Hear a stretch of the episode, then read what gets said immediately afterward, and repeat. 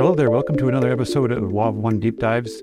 This episode was a little unusual because um, in the last two episodes we were talking about the subject of intelligent infinity and contact with intelligent infinity, and in this particular episode, uh, well, basically eight days prior, uh, one of our members uh, attended a ceremony which included some ingestion of psychedelics, which led to a series of events that led to what we believe was a contact with intelligent infinity. So it was kind of an excellent testimony to start off this episode with a sharing of that particular experience.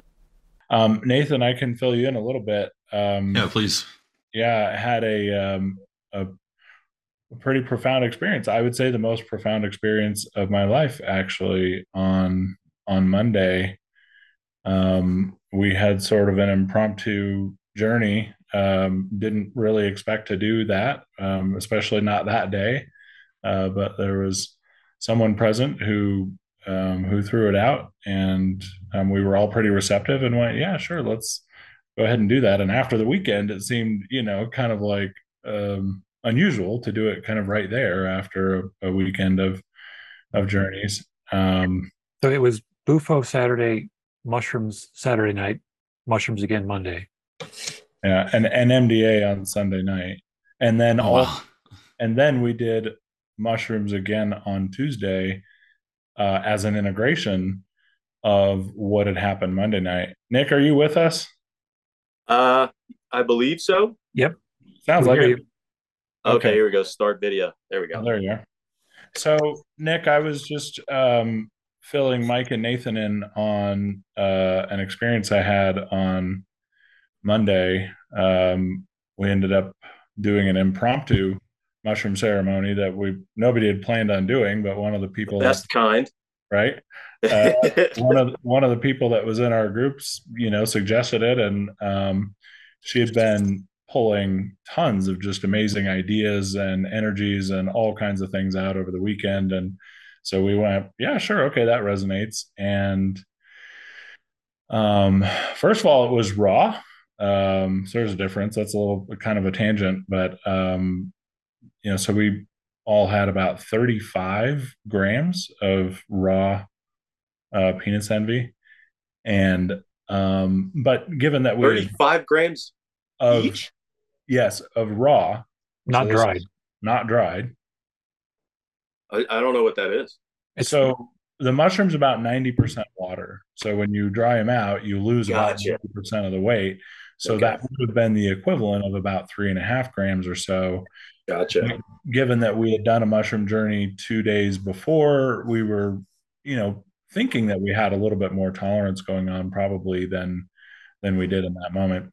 Um, anyway, so um, we were listening to a guided meditation, and I kind of slipped into that. Um, was feeling moved by that, and this is actually what's very germane to this call, and what I was hoping to get some of your guys' insight on um, I was very aware in that moment before I slipped into this other state altogether of what it was that I was letting go of, what I was releasing. And it, I didn't know it at the time, but I'm pretty, sh- I feel like it was the, the significator aspect of consciousness because there was this part of me that I became aware of was basically just watching, observing, recording, more or less in preparation to deliver this information. Now, again, that information and the experience hadn't even happened yet. So keep in mind that as I'm kind of slipping into this and and just feeling the emotion of it, really just the initial movement and, and emotional experience of it, I didn't know what was about to happen. So even just the emotional experience itself was what I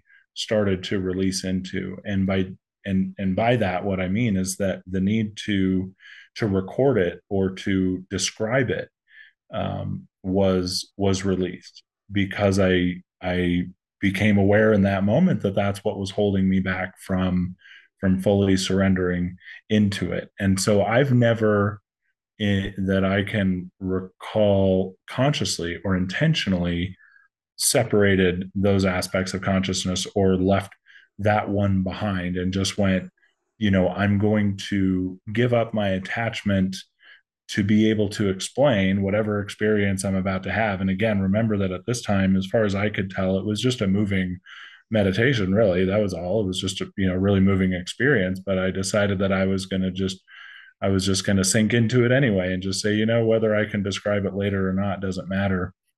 And then when I did that, when that happened, um, that kind of movement of of emotion intensified, amplified, and moved into over a pretty short period of time um, the energy of me expressing um, toward myself. Um, I found a really great uh, quote. Um, this is actually on Samadhi uh, a non dualistic state of consciousness in which the consciousness of the experiencing subject becomes one with the observing object.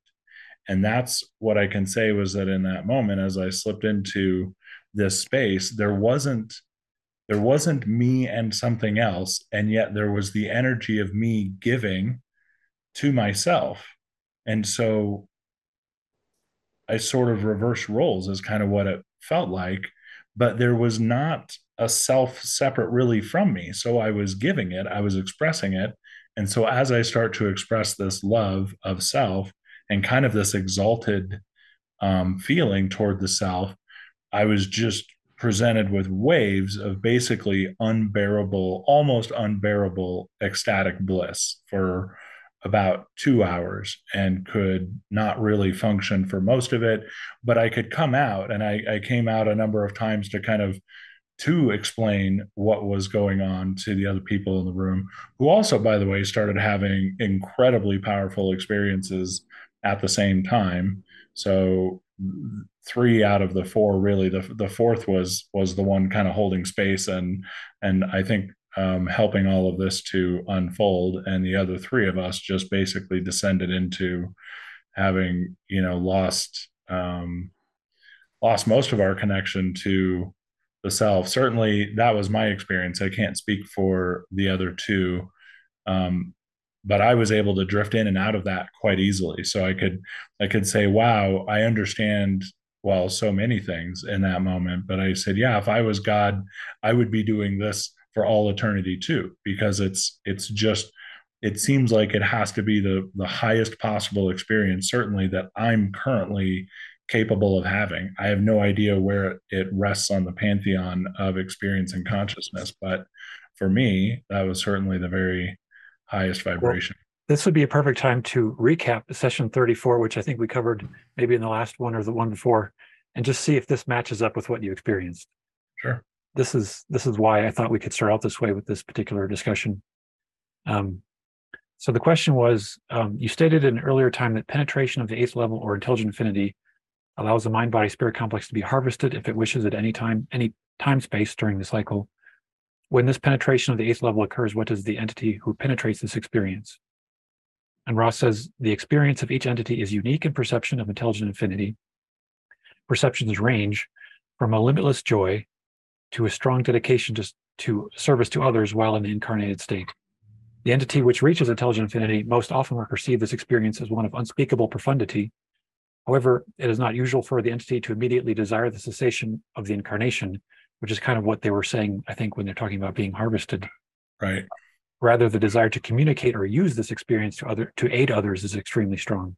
Yeah, I would say that that was definitely very present. And not only that, I have to say that I had a very, very profound sense of gratitude and appreciation for the journey that is the experience of every other consciousness and certainly the people who were present you know here especially but um, a newfound appreciation for the intrepid work that each and every soul is doing in every moment to unfold this this discovery of what it means to be that this one infinite creator is um, constantly discovering about itself.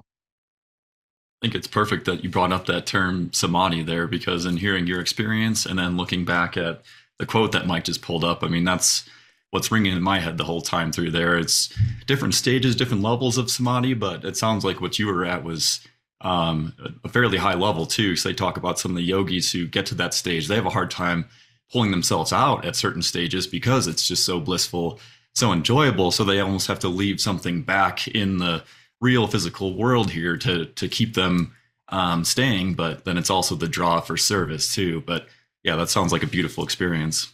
Oh, it was for sure. I can tell you that my I, I've deepened my detachment to the material world quite a bit um, which I which I've done a lot of work just in intentionality already. So I would not say that my attachments to the material world are um, are very encumbering. Um, things have tended to neutralize and level out. Um, so there's sort of the spiritual path and pursuit and divine union as priority, and everything else is just um, opportunity for growth and so this experience like so completely cemented that that i just you know i it was so more obvious than i had already known before that there's just absolutely no experience in physical form that can touch what that was. And i certainly felt that in that space i was not in space time um, it's hard to um, it's hard to describe because one, I don't have a very visual experience, and so I didn't have a big visual experience of it. Though there was, um, I can say that what was very present. There's sort of almost like a shape, and this is probably just how my mind was sort of interpreting the energy of this weird. As I express this divine love, I'm I'm receiving this ecstatic of and then having an ecstatic experience because of the love I was receiving, it felt very clear to me that the act of the expression of love is where all of the ecstasy was coming from. And so I could understand um, in that moment how this energy becomes the creative um, energy, probably intelligent energy that forms all things. It felt just so completely primordial and pure that if you just if you could subtract every possible thing that you could be aware of from your your consciousness and have only an all enveloping experience of of simultaneous giving of of copious endless amounts of love and as you're giving it to that extent which is so easy to do in that space you're just getting you know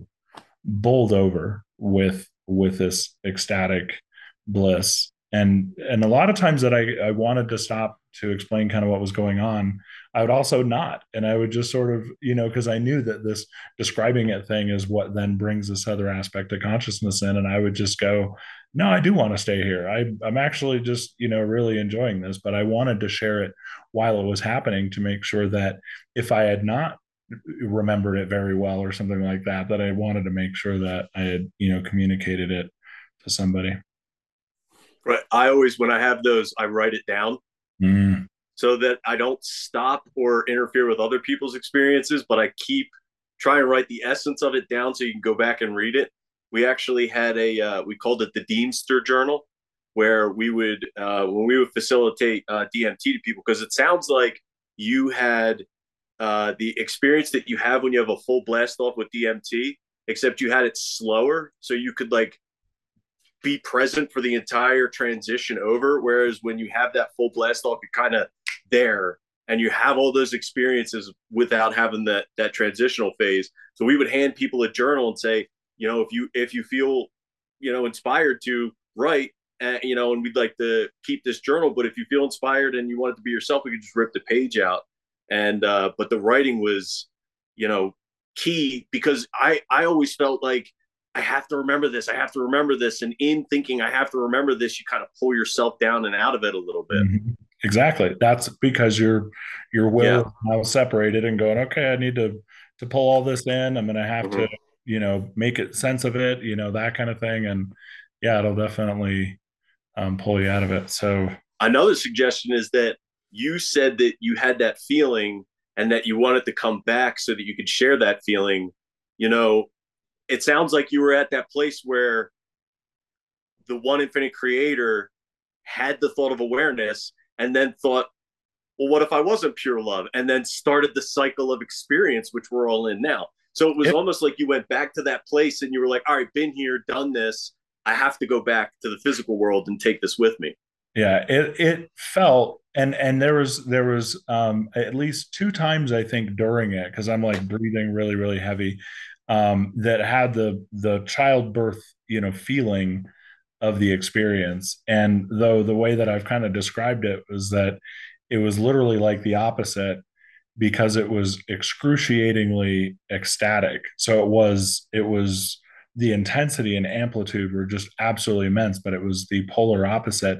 So this had me thinking of of a lot of things like the the biblical scriptures that say that childbirth is going to be in pain moving forward. And if you if you look at again the tree of life and the kabbalistic unfolding of the four phases direct light and all that um, these um, um, kind of steps down through consciousness um, that felt like the most primordial thing that I could possibly imagine because there was literally nothing else. And it was me and this desire to bestow. So a lot of the things that I've learned have been clicking in the last week. If if that's what the Kabbalists mean by um, so they call it receiving in order to bestow. And for them this is to become the adam kadmon or you know christ in manifestation basically the highest state of consciousness that you can have here. Um, for them it's achieving godhood more or less in parallel in that you are um, in bestowal. I had resistance to this concept um, for a, a number of months after i had first started studying the kabbalah last year because this part of me is listening to them say, well, God creates us as the will to receive, but we're free will. So we get to decide, no, we want to move into bestowal. And so we stop receiving the light. That's like, um, you know, that part makes sense. And yet, what the Kabbalists say in order for us to become like God is that we need to move into bestowal but in order to bestow, the only way that we can bestow is by receiving, because that's we're going to bestow satisfaction upon our creator by receiving what it has. Um, and I had resistance to that because I'm saying, well, you literally just told me that I'm I'm created by my creator as the will to receive. So why don't I just want to receive? Like I could just do that. I, you know, I'll just receive everything the creator wants to give me. And so I had this resistance to why the Kabbalists are like, no, we want to be like God. We, we need to be in bestowal. And I just sort of kind of set that to the side. It's not anything that I've decided on. It was just something I had resistance to. Uh, I have no idea if this is if this is related, but I can say that that bestowal that's what i was doing i was absolutely bestowing and if there's if there's some level of visualization or frame of mind that i could recommend being into it is that if you can take all of the divine devotion and love that you have for god today and focus that inward to the exclusion of anything outside of you. So i mean you are taking god as separated thing and pulling it all the way into the very center of you um, to where that's the only place that it exists and then plowing all that love and devotion that you have for god really into you.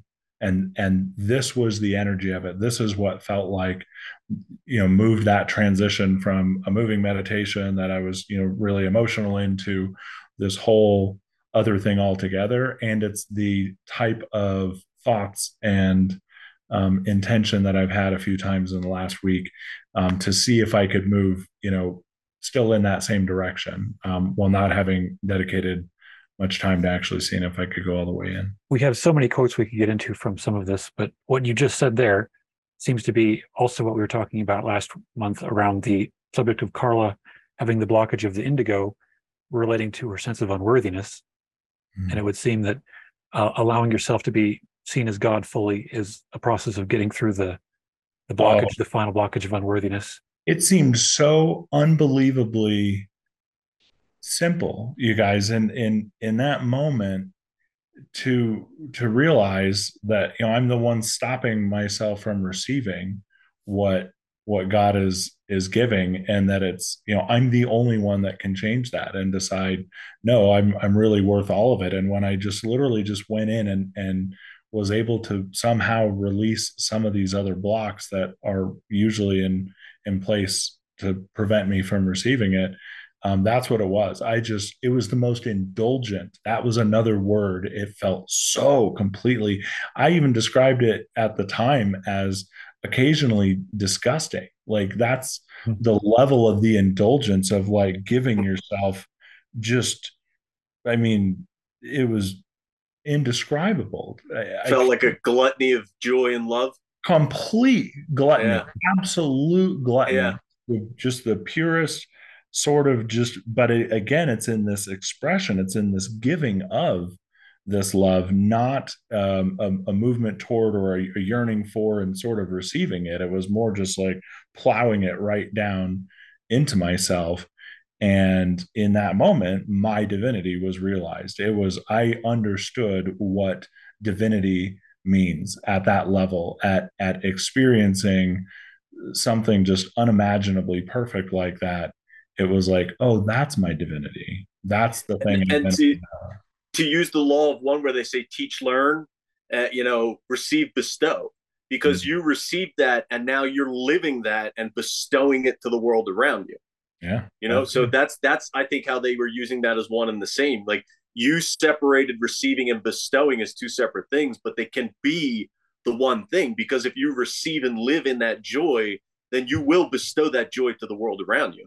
When you're giving it to yourself, again, this is where dualism finally disappears um, because there's the the energy of giving without necessarily the energy of receiving, without an objective kind of relationship, but still this desire to express this love, and then the realization that wow, as I express this, I am you know overcome with with ecstasy um, to just feel that and to realize like of course this is how the one infinite creator creates you know the universe or all universes or whatever. It's like of course if i were going to create this i'm going to in in infinite intelligence where all things exist in potential this one infinite creator has access and knows to, uh, exactly how to self actualize itself out of potential and into reality um, knows the very very highest vibration the very very highest peak experiences that that all of consciousness can have because again it's infinite intelligence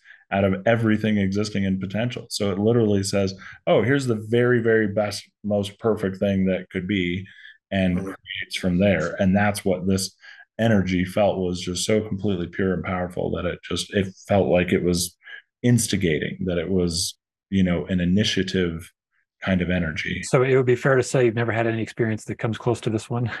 Not even close. All right. Nice. I, I would love to dive into some of more of these quotes now. And yeah. this is just so beautiful because yeah. I feel like so what I want to figure out now is were you experiencing the higher self in that moment? And what what does the law of one say about the magical personality? And is this what you were stepping into?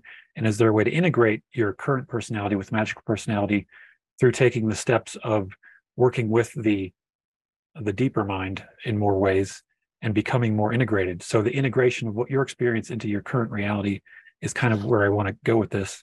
Yeah. Um, and I, I, do feel like I've had snippets of what you described for brief brief moments in in dream states. I've had I've had the vision of the the crown opening and seeing and then having this um, bestowal is a word that would make sense, but it's almost as though you know, it's the, for me, the challenging thing is processing my karma from that viewpoint and letting go of everything that is me and seeing the perfection of the incarnation in my past, present, future, everything as this perfect thought created. But it's not just me, it's the entire universe created from this one yeah. sort of single perfect, yeah. powerful love. When you when you start to give it to yourself, I feel like that has this ascendant component to it no matter what. Because in order to give love to any aspect of the self, you would necessarily have to be at a place in consciousness that is vibrating at a higher level than that aspect of self that you would want to be giving that love to. And in my case, if I was able to to give it to myself entirely, um, I think that I shot past it. So I map these out pretty roughly on the tree of life that Tiferet is the magical personality. This is, I think it's a it's a larger Sephira than than maybe a lot of us think, and I think that you can be in, around, near it, um, maybe without having fully embodied all of the energies of it. So it is Christ consciousness as it's referred to, but it's also called the higher self um, because it sits really in the center of of the soul or the oversoul. Um, of course, I consulted my Kabbalah manual uh, the next day after Monday. Yeah, so there's Tiferet there, and read the spiritual experiences of each of these. So there's correspondences, obviously, everything from colors and scents and archangels and numbers and all that for all these. Um, and a spiritual experience is one of them. So, for example, Yesod down there, the spiritual experience is a vision of the machinery of the universe. And a vision does not always mean necessarily a vision, vision, um, but it means that it's an understanding, and you start to see the way that the universe works, for example. And so, every one of these have a spiritual experience. And so on Tuesday, I go to my manual and I'm start looking. Right now, we're in Tiferet in my Kabbalah class, so that's kind of where I'm sitting as we continue to ascend the tree.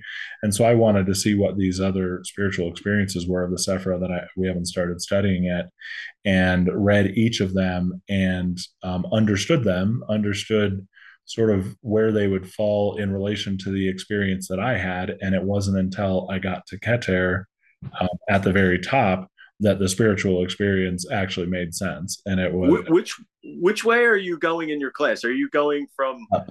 Hod up to Tiferet or from Geburah down to Tiferet?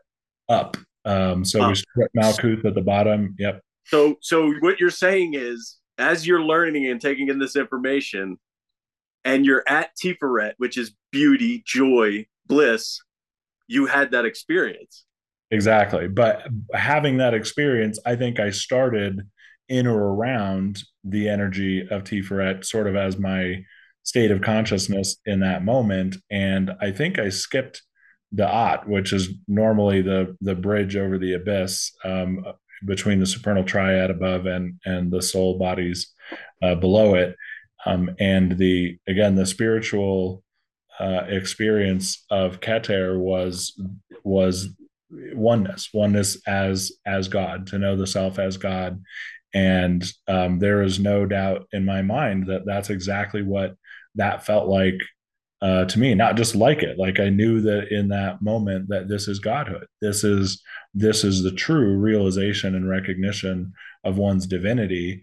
And with that realization the ability to give the self this this um, unbelievable experience is actually completely simple. It's actually just easy. You keep saying give, but I want to I want to pose this just a slight key phrase turn. Mm-hmm. Forgive. I think that the the biggest way that you can get to this is to forgive yourself. It's you know? actually a form of of forgiving the self because you are yeah. letting go of whatever it is that you've been holding in darkness, whatever those aspects of self that that you've decided make you unworthy of this light and love um, that's the stuff that's just always there. So yeah 100% that forgiving it is is the key um, because once it's released then you can receive so much more of that light and love. I would like to discuss so for me i have not studied the you know the tree of life as much but for me uh, what the thinking in terms of the indigo in terms of the chakra system is what seems to make the most sense to me so I think this was a um, one of the most beautiful quotes around this. Um, the the indigo ray is opened only through considerable discipline and practice, largely having to do with acceptance of self, not only as a polarized and balanced self, polarized meaning full of love, basically, polarized and balanced self, but as the creator, as an entity of infinite worth. Yeah. So, oh, accepting the self as the creator, as an entity of infinite worth, this will begin to activate the indigo ray. And to wow. me, that's that's that's the understanding of oneness with yep. God. Yeah, and and I would say infinite worth that absolutely nails it down and and when you're in it and you feel it like i said it's so completely simple because you're just like well of course because i'm god and i you know i'm i'm all things and of course i'm worth perfection because that's how i was created by perfection um, but that's and the forgiveness comes in forgiving yourself for the for the physical material third density falters that you've had along the way. Oh yeah. 100% i think that we're going to continue to keep coming back to this dude because like everything you're saying just rings. I, I read everything that mike wanted to go over yesterday and then i reread it again today and it just all screams the experience that you had yeah the last thing that i would say i was thinking about it this morning when i was reviewing the materials is uh, Ra and Don routinely refer to this as accessing intelligent infinity.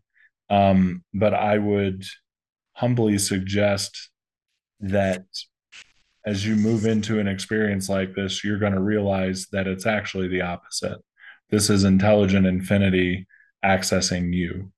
This yep. is the the highest form of self becoming embodied. And as we ascend in consciousness, you know, the the analogy is um, only so helpful because it it always leads us in this kind of mental configuration to picture ourselves floating up and away, uh, you know, from density and form, um, and and that's not what's happening at all. Now, parts of us want to um, to have a different experience because the one here in density is so fraught with catalyst, um, and so we do want to try uh, something a different way. But that ascension in consciousness is not us leaving; it's the higher self coming in, and or it's just the veil being removed because you've always been that higher self. It doesn't have to come in; it's always there. It's just you don't see it, and and you just pulled the veil up in a very conscious way. You were you were there for the entire removing of the veil. I would say that the that the higher self is um, dormant or more of a silent observer for most people most of the time. For those of us on a path, that's very different. It's much more present more of the time and is even the activated principle um, a lot of the time as well. Um, but I think for the unconscious, you know, they're more on autopilot. And so it's a sliding scale of some proportion so you've got some amount of your egoic structure is in control and some amount of the higher self is along for the ride. And the path forward is to um, to invert that proportion. Well and this goes to the 73.5 to 73.7 that mike was suggesting about the magical personality when they say that uh, the higher self or the magical personality i can't remember which one they were using at the time um, when they were saying that Don was like, oh, so the higher self sets up this stuff and controls. And they were like, well, no, he doesn't control. The higher self is always there to help and will uh, will influence when asked, something along those lines. I wrote notes, but I didn't write the whole passage out. Is this mind by spirit? Well, I'm, I'm looking at a few different things here. Um, I was thinking it, would be fun to jump ahead a little bit to one of the quotes about the um, the higher self essentially becoming you um, um, the higher self personality has its opportunity to gain rapidly from the experience of the catalytic the catalytic of action available to the third density space time mind body spirit. Um, thus the adept is aiding the creator greatly by offering great catalyst to a greater portion of the creation which is identified as the mind body spirit totality of an entity. Yeah that's the the totality to include the monad to include the the inner godhood um, in all all consciousness. Um, i loved that passage when i saw that too. It was the same kind of thing where when you um, although i was also a little um, uh, confused i'm curious to see how you guys read this too. Um, between the magical personality and the higher self for magical operations were to call it in, use it, and then to even release it. That one of these was talking about, you know, making sure that you're very intentional about releasing the the magical personality, um, and that part didn't quite click for me, I guess, because the higher self seeks manifestation in you know in all ways, and um, I certainly want to invite mine in to be here all the time and be the activated principle um, rather than the egoic consciousness. So, do you guys? Um, that is a great question. I feel like that's a question maybe we should address a little bit later. okay. I feel like we need to set some groundwork and Sure. establish, although the the nature of what the the white magical systems are, even. Um, Well, in in eighty six point seven, towards the end of that passage, they just threw it in as like a side note, and the whole time I was rereading this, I was questioning it myself. Where they say, uh, uh, the magical personality, parentheses, which is the higher self in space time. And I was thinking the whole time I was reading it, I was like, is the magical personality the higher self? You know, are they are they kind of one and the same? And then they answered it in that last passage you you suggested, and they just threw it in there. See now online, it doesn't have it in parentheses, but in this version of the book, the the, the Ra contact version, they have it in parentheses. So it's like it's kind of like a foot a footnote or a side note, but it's huge. yeah, yeah, but it's it is referenced other places. Um, but but I guess the higher self is sort of beyond third density, and the magical personality is like the higher self in the third density, taking on the form, the space time analog. I guess that's why they Mhm. say in the space time analog. Yeah. I thought it was more for like a specific purpose too when you invoke that magical personality. So it's a ver- version of the higher self that you're invoking in, but it's for a specific purpose and you use it for that working. And that's why you then release it afterward as not something to, to be maintained um, for longer periods then. So it's like it's like the the the crude physical form of your higher self almost. Like the third density form of your higher self. I guess so. It's it's almost like fair. I, I do I do think I um, kind of wanted to go back to the the sar- the qu- discussion about the sarcophagus because um, I feel like what we're talking about is increasingly becoming um, increasing increasingly transmuting the the finite in, to to become the infinite. Uh, the the nature of spiritual transformation, this archetype, um, it, it is that the material world is transformed by the spirit into that which is infinite and eternal.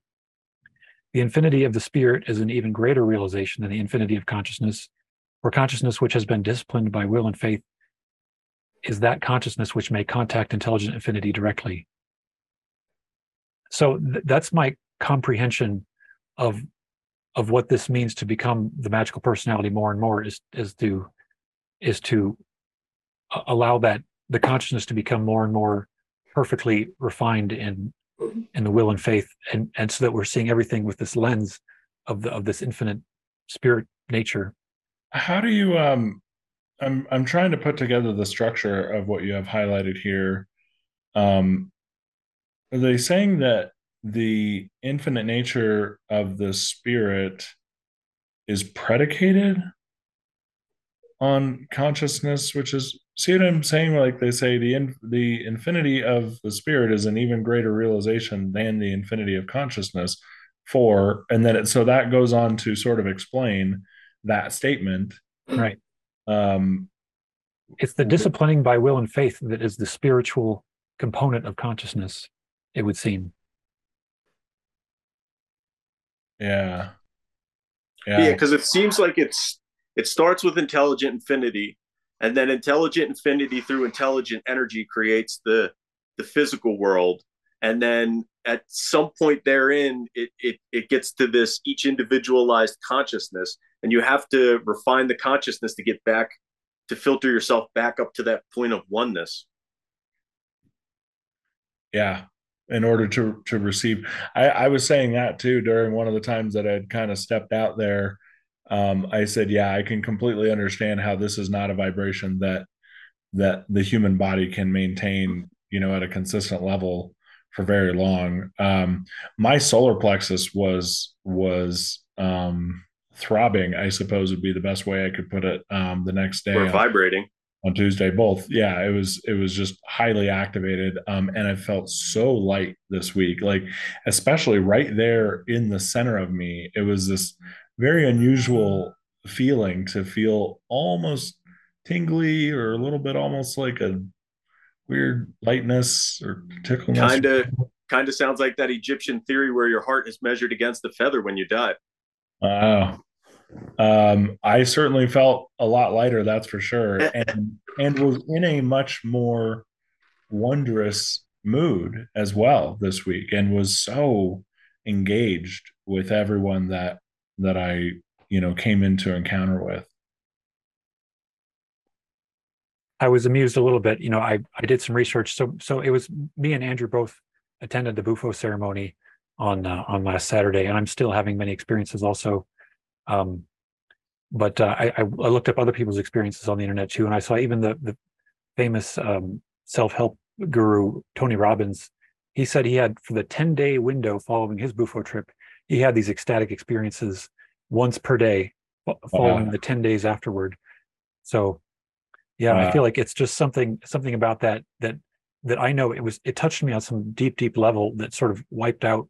It's like a clean slate on some level of the, some of the subconscious things that I was struggling with that maybe were low level blockages that I wouldn't be easily able to address otherwise. So I've been like, thinking of everything that went into at least my experience on Monday, and so obviously the Bufo experience was was one of them. There were a lot of things. There's the entire path. There's everything I've studied. There's obviously the um, the mushrooms.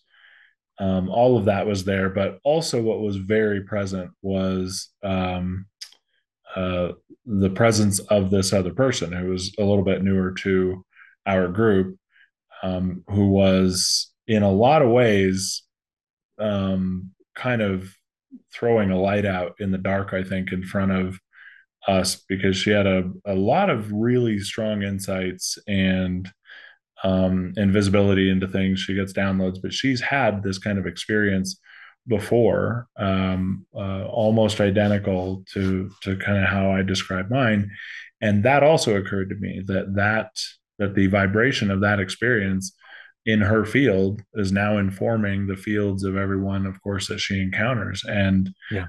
that's something that that touches on the concept of lineage and um, everything from uh, guru masterhood in the East, obviously, to the handing down of you know rituals and energetic practices in Western Hermeticism.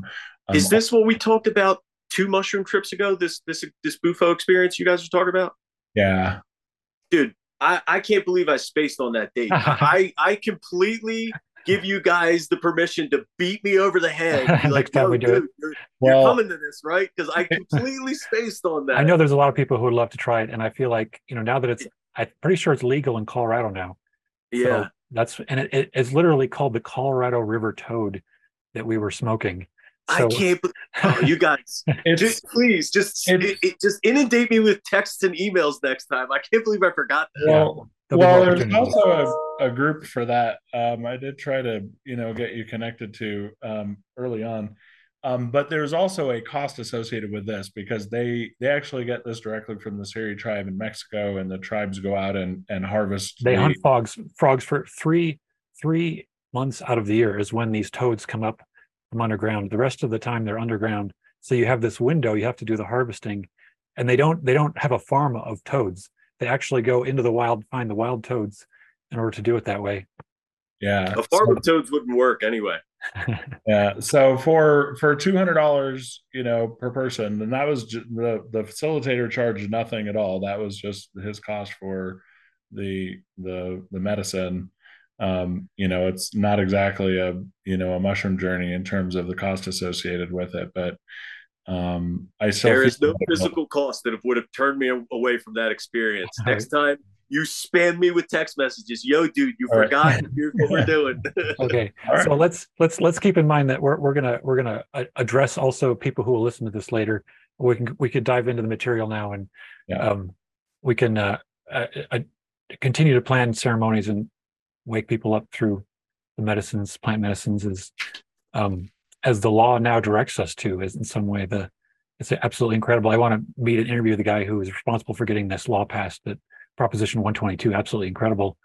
That this is now something that's kind of entering more into the mainstream that it doesn't have to be um, just this shunned thing by our society. It can actually be appreciated finally.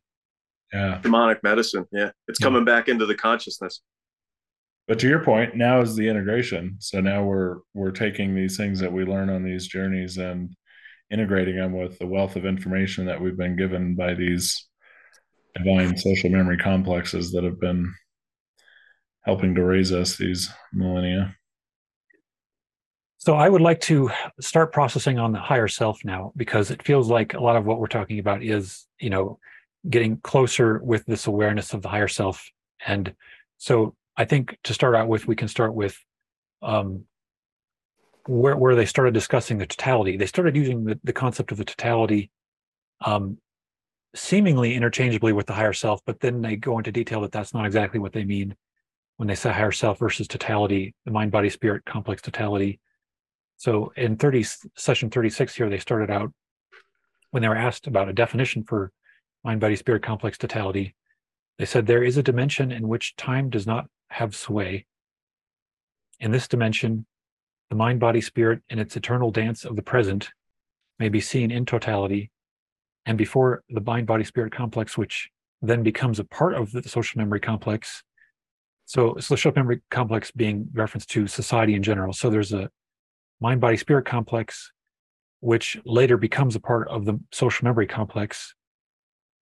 Before this individual is willingly absorbed into the allness of the one creator, the entity knows itself in its totality.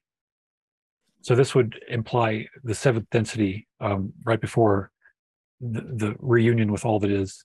There's an aspect of ourself that is the totality, that an aspect of ourself that knows ourself in totality. And then this mind body spirit complex totality functions as, shall we say, a resource for what you perhaps would call the higher self. The higher self, in turn, is a resource for examining the distillations of third density experience and programming further experience. So the totality is not doing the programming. The higher self is doing the programming using the resource of the knowledge from the totality. Um, so, so there's the higher self is doing examining of the distillations of third density experience and the programming of further experience. And then is is the next is the next quote on that one when he talks about how uh, it's not program, it's not uh, predetermining so much as it is making the guidelines. One of the quotes so. you suggested had that. Yeah, we'll keep going then. Okay. Yeah. So they said this is also true of densities. So the, the programming of experience is also true of densities four, five, and six, with the mind, body, spirit complex totality coming into consciousness in the course of seventh density. I have a at least what this kind of occurs to me anyway. I still picture the higher self sitting at Tiferet, which means that if if that's where your consciousness is centered, um, first of all, that's great. Congratulations, that's a great place to be. Though, uh, yeah, exactly. You're still there in the center, which means that in order for you to receive guidance, you've got to get it straight from the top. So down below, when we're in Malkuth, we're getting our guidance from the higher self in Tiferet. And then once you're in Tiferet, you're now looking um, still upward uh, for your resources. And you have to rely on the totality because that's what includes the monad at the very top, which is the true essence of your actual self. So the higher self by itself can't really uh, function obviously as a as a, a, sovereign being without that monad um, still instilled uh, within it. So it seems to be looking upward to get um, to get that highest divine light and guidance um, from the top, um, just like we do from the bottom. I think this is relates to the magical personality integration too. So I think we can we can move into that how how you know it's like the the needing to to call upward is always there i think. Yeah and the magical personality makes a lot of sense to be in tiferet also because magical operations happen in Hod and um, they're executed through yesod but you've got to be you know balanced in order to do that. So number eight there Hod is where all ritual and um, and magical operations are um, converted into those exact processes um, and then delivered down through Yesod. And so, in order to really function correctly there and and access all those energies in a balanced way, you need to be right there in the center. I've been toying around as we reread this with the idea of uh, because the law of one always refers to it as the higher self, whereas a lot of other modalities refer to it as your higher self. And I think that kind of has handicapped my thinking in thinking that it's my higher self. Whereas the more I read this, the more I think the higher self is everyone's higher self. Because if we are all truly one, wouldn't one step removed from one still be one experiencing many?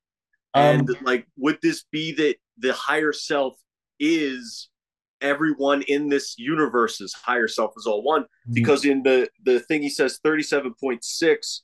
Um, when I was reading that one, he says uh, um, the higher self is a manifestation given to the late sixth density mind body spirit complex as a gift from its future self the mid seventh density last action before turning towards the allness so it's right. like you're you're just about to turn and become the all but in looking back you are saying hey this is going to help. Almost like in a previous universe there was no higher self and the learning in the physical realm was so chaotic that before turning into this before turning out of the seventh density this this said yo we're going to need a higher self to kind of manage what's going on in the physical realm think of it in in reverse though because everything's happening simultaneously this is why this actually makes uh, perfect sense the the higher self tiferet is created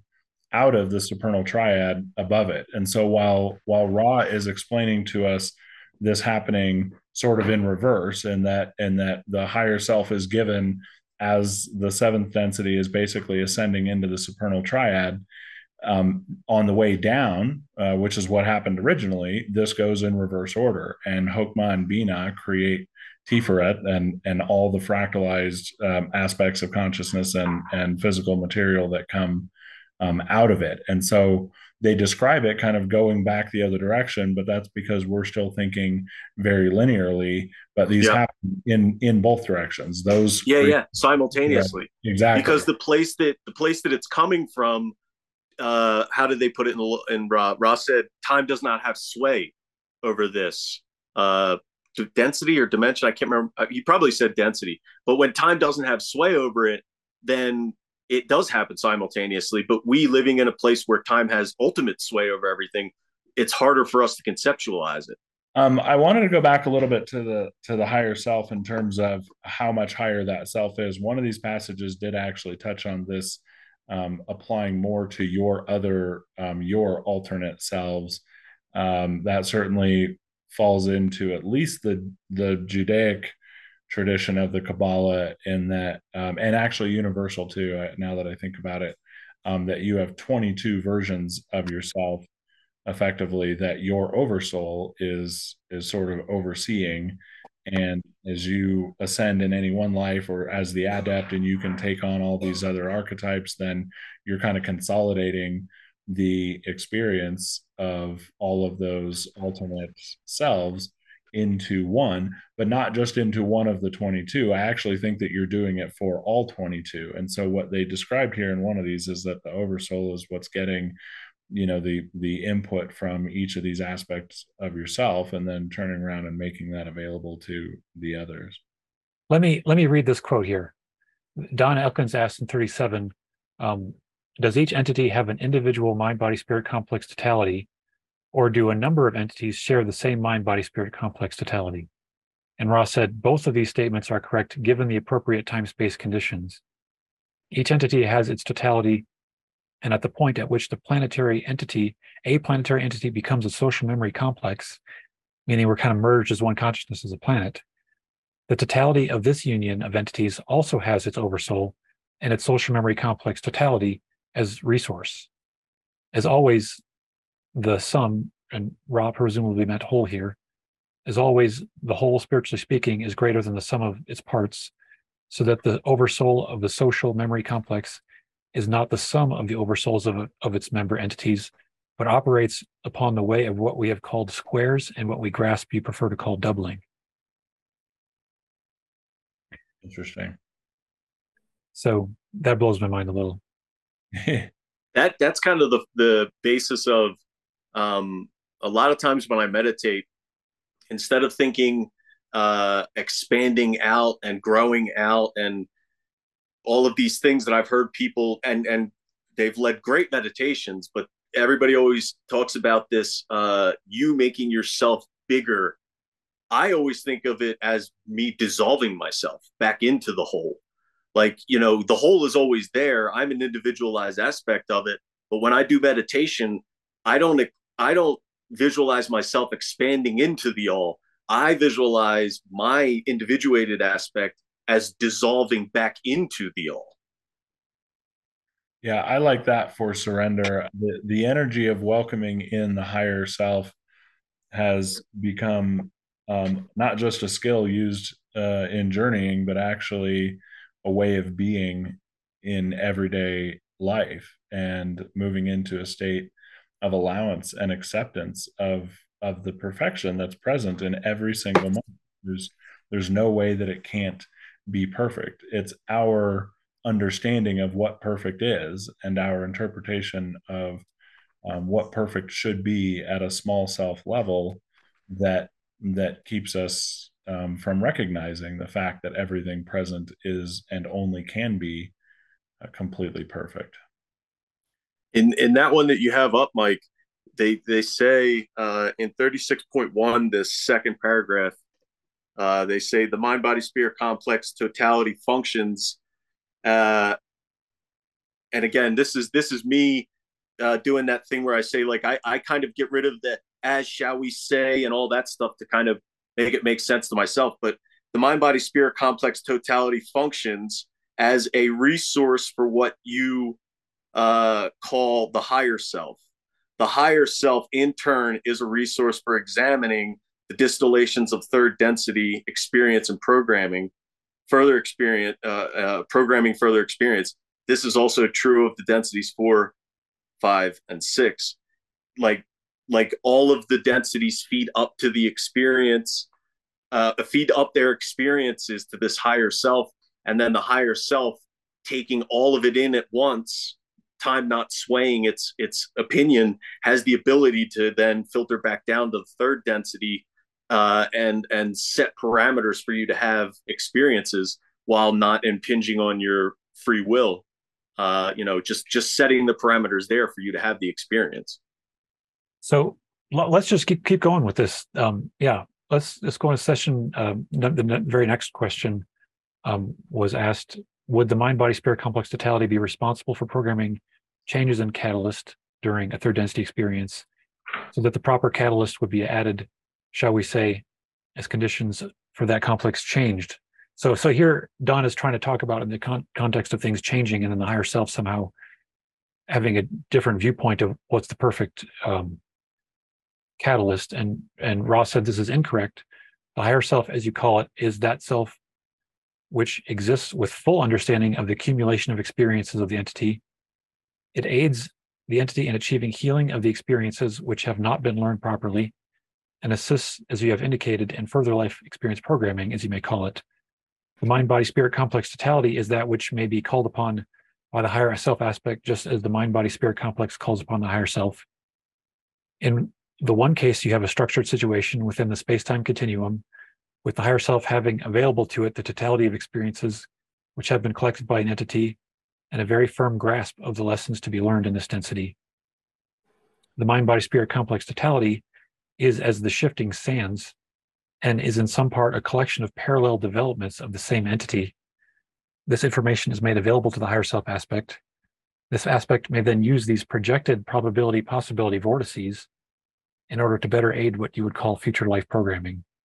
Yeah, that's the one I was talking about. So where it says um, parallel developments of the same entity, that's what I take to mean sort of this oversoul slash you know 22 versions of one self living on lots of different worlds, but inhabiting um, each one each of the um, aspects of the archetypical mind.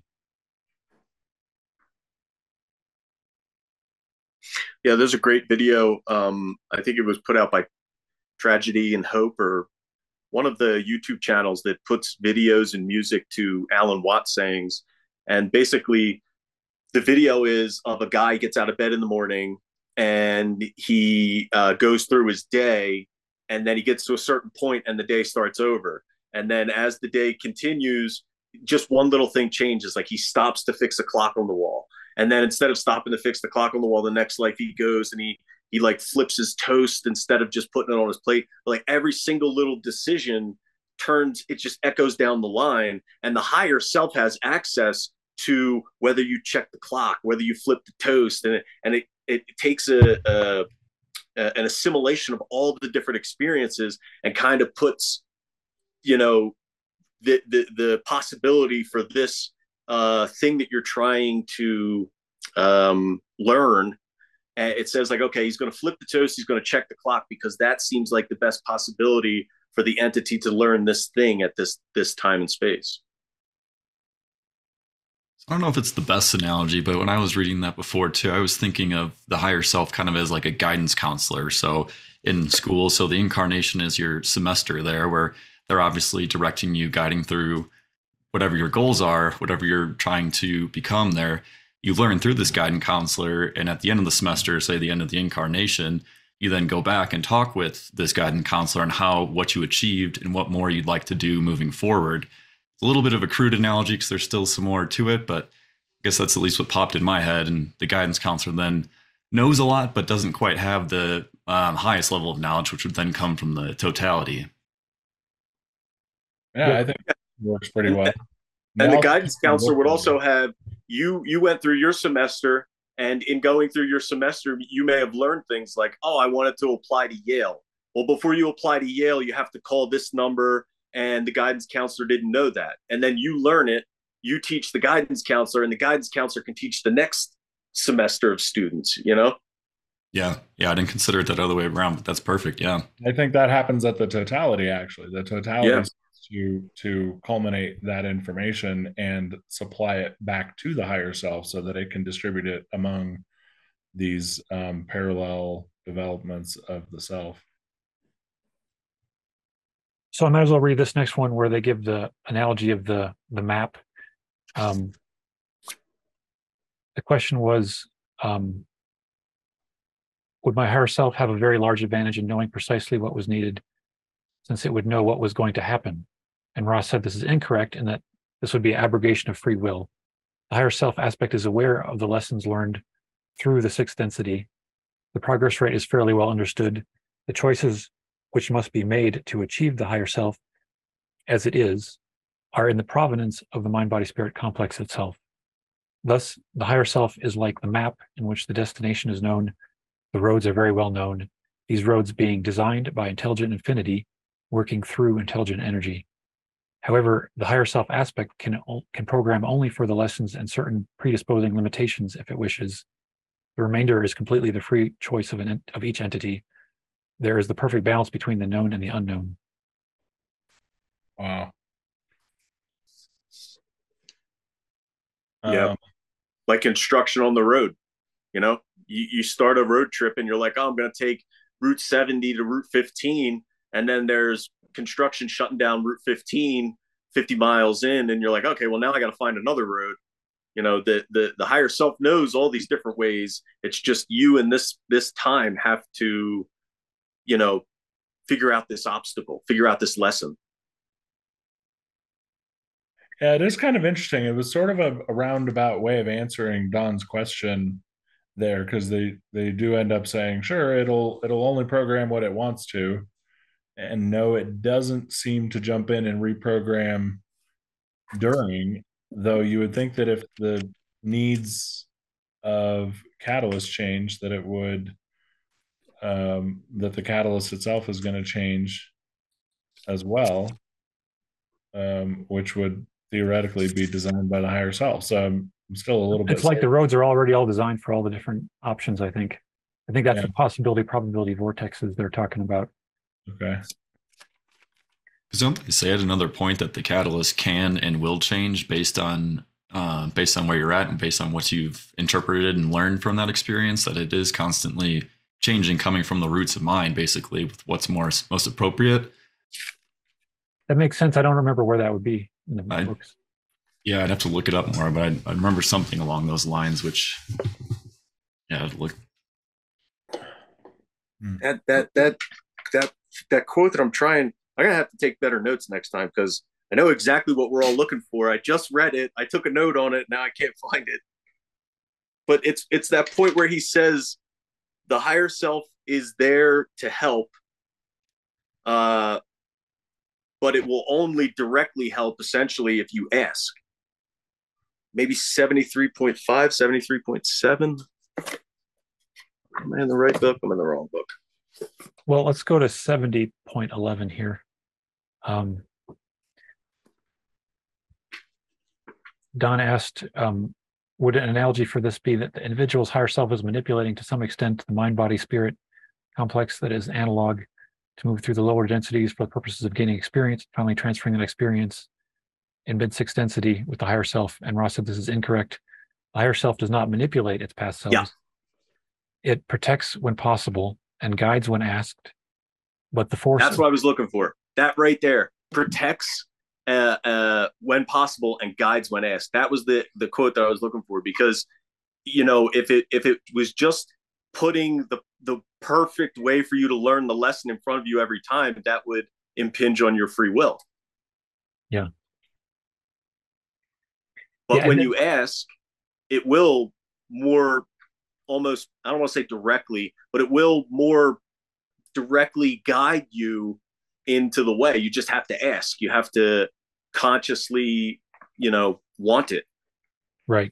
It goes back to that surrendering to divine will that I was saying earlier. The more that that higher self is invited to be the activated principle, the more you're doing exactly this. You're just asking, but you're not saying, "Hey, I need just a little bit of insight on troubleshooting this one thing." It's more like, no, just at at all times, in all cases, in all places, I would like this aspect of myself to be the one in the driver's seat. And I also think this would be great time to just skip ahead to what I wanted to say about 86.7 because I feel like, you know, we we simply do not take advantage of our higher self uh our higher self's guidance because w- w- when we're not asking for it. Um and in, in 86.7 they're talking about the potentials of of uh dreams and sleep and it said as a mind body spirit complex uh, mind body spirit complex consciously chooses the path of the adept and with each energy center energy center each chakra balanced to a minimal degree um, when the, when you begin to open the indigo ray energy center the so-called dreaming becomes the most efficient tool for polarization or if it is known by the adept that work may be done in consciousness while the so-called conscious mind rests the adept may call upon those which guide it those presences which surround it and most of all, the magical personality, which is the higher self and space-time analog, as it moves into the sleeping mode of consciousness. With these affirmations attended to, the activity of dreaming reaches the, that potential of learned teaching, which is most helpful to increasing the distortion of the adept towards its chosen polarity. So it Um, seems as though working with the higher self in the sleep period, having the intention to do that before you go to sleep, is like Yeah. the most powerful way to work with the higher self. One of the most powerful. I love ways. that. I yeah, when I read that, I I just thought that was that was really perfect because that's that's pretty easy to do. I don't remember almost any of my dreams at all, so I I really don't know what what goes on um, when I'm dreaming. Um, I did want to ask you guys though about this polarity a little bit. So as I think of polarity and its increase, one for harvestability, we know that there's math involved there. We also know that for those that are positively polarized, 51% should not be a, a, a super high target here. And so um, I'm curious as to where metaphysically this becomes a KPI, your polarity. Um, and I know it's it's referred to in a, a number of places, including I think one that we already went over today, probably around intelligent infinity. But it, correct me if I'm wrong, but achieving 51% polarity is great for harvestability, but there is further benefit um, to pushing that polarity out as far as possible still, um, probably around indigo ray activation and or access to intelligent infinity or um, providing access to intelligent infinity. Yeah, you know, they say the heart is the springboard to infinite intelligence. So Mhm. when we're talking about um, increasing in polarity, to me, that's since since the negative polarity is closing the heart, the positive polarity is opening the heart more. As you open up the heart more, you're actually increasing your your energy that you're working with, and and creating that that funnel into the intelligent infinity through through your heart. Um, it's like you, the the your your your drive to pursue to serve others. So it's like, why are we doing anything in this reality? I think love is the reason. And it's is it love for ourselves or is it love for others in the in the one infinite creator and manifest through all? And as we become fully, you know, as, as it's not about us anymore, it's just the energies coming through us. We're no longer, we're no longer, as they said, Jesus saw itself. No, Jesus saw himself no longer as an entity of itself, but as like a vessel, a messenger for the one infinite creator, or the love of the creator basically. As we become just the, the vessel for that love then as we're increasing in love that's increasing in polarity i think. That's the way i see it. Okay. I also think it has a snowball effect where the more that you're polarized towards love again going back to the um, bestowing aspect the more that you polarize towards love the more you emanate love the more that other people will be tended towards love because they see it in you and then it just has this snowball rolling downhill effect whereas if you live every moment in your life through love and you interact with one other person through love in a place where they might not have seen love, then they see love once. And if they see love once a day, every day, you know, they'll start to embody it. And then it gets that snowball rolling down the hill effect. That makes sense. So they said that um, the higher self does not manipulate its past selves. It protects when possible and guides when asked, but the force of free will is paramount. The seeming contradictions of determinism and free will melt when it is accepted that there is such a thing as true simultaneity. The higher self is the end result of all the development experienced by the mind body spirit complex to that point.